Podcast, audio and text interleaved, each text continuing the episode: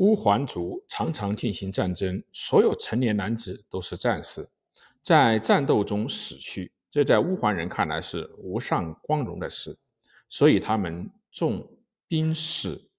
战争和军事组织成为乌桓族人民生活的正常职能，他们开始为掠夺而进行战争。东汉以来，乌桓族的人入塞杀掠，就是在这种情况下发生的。掠夺战争促进了君王权力的出现，于是渐渐地派生了由氏族、酋长和军事领袖所构成的氏族和军事贵族。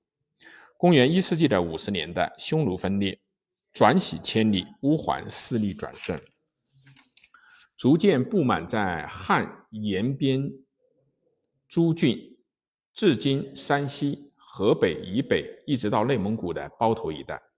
东汉灵帝时期，乌桓大体可以分为四部：上古、上古部由九千多落组成，归部大人南楼所统治；辽西部由五千多部落组成，归部大人丘利居统治；辽东部由一千多落组成，归部大人苏普炎统治。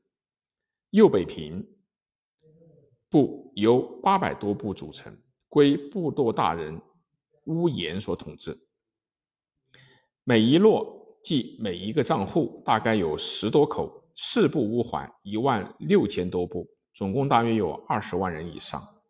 其中以辽西部势力最强。公元一百九十年，辽西部大人丘利居士指楼班年少，指。从子踏顿、踏顿、踏独代立，总摄辽西、辽东、右北平三郡乌桓。后楼班长大，辽东部大人苏普延拥立楼班为单于，踏独退居为王。可见那时乌桓族由于长期进行掠夺战争，加强了最高军事首领以及次要军事首领的权力。由同一家族中选出他们为后继者的习惯，逐渐的变为世袭的权利了。从袁绍拜三郡乌丸王为单于的版文中，时有千夫长、百夫长以相统领。这样的话来看，部落军事组织中十进法的千夫长、百夫长也已经普遍的采用了。踏独总摄三郡，成为部落结合的军事领袖，正值汉末中原纷扰之际。踏独破幽州，掳去汉民十余万户之多。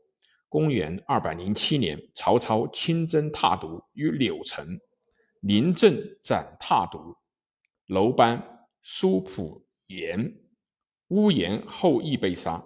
三郡乌桓的一部分。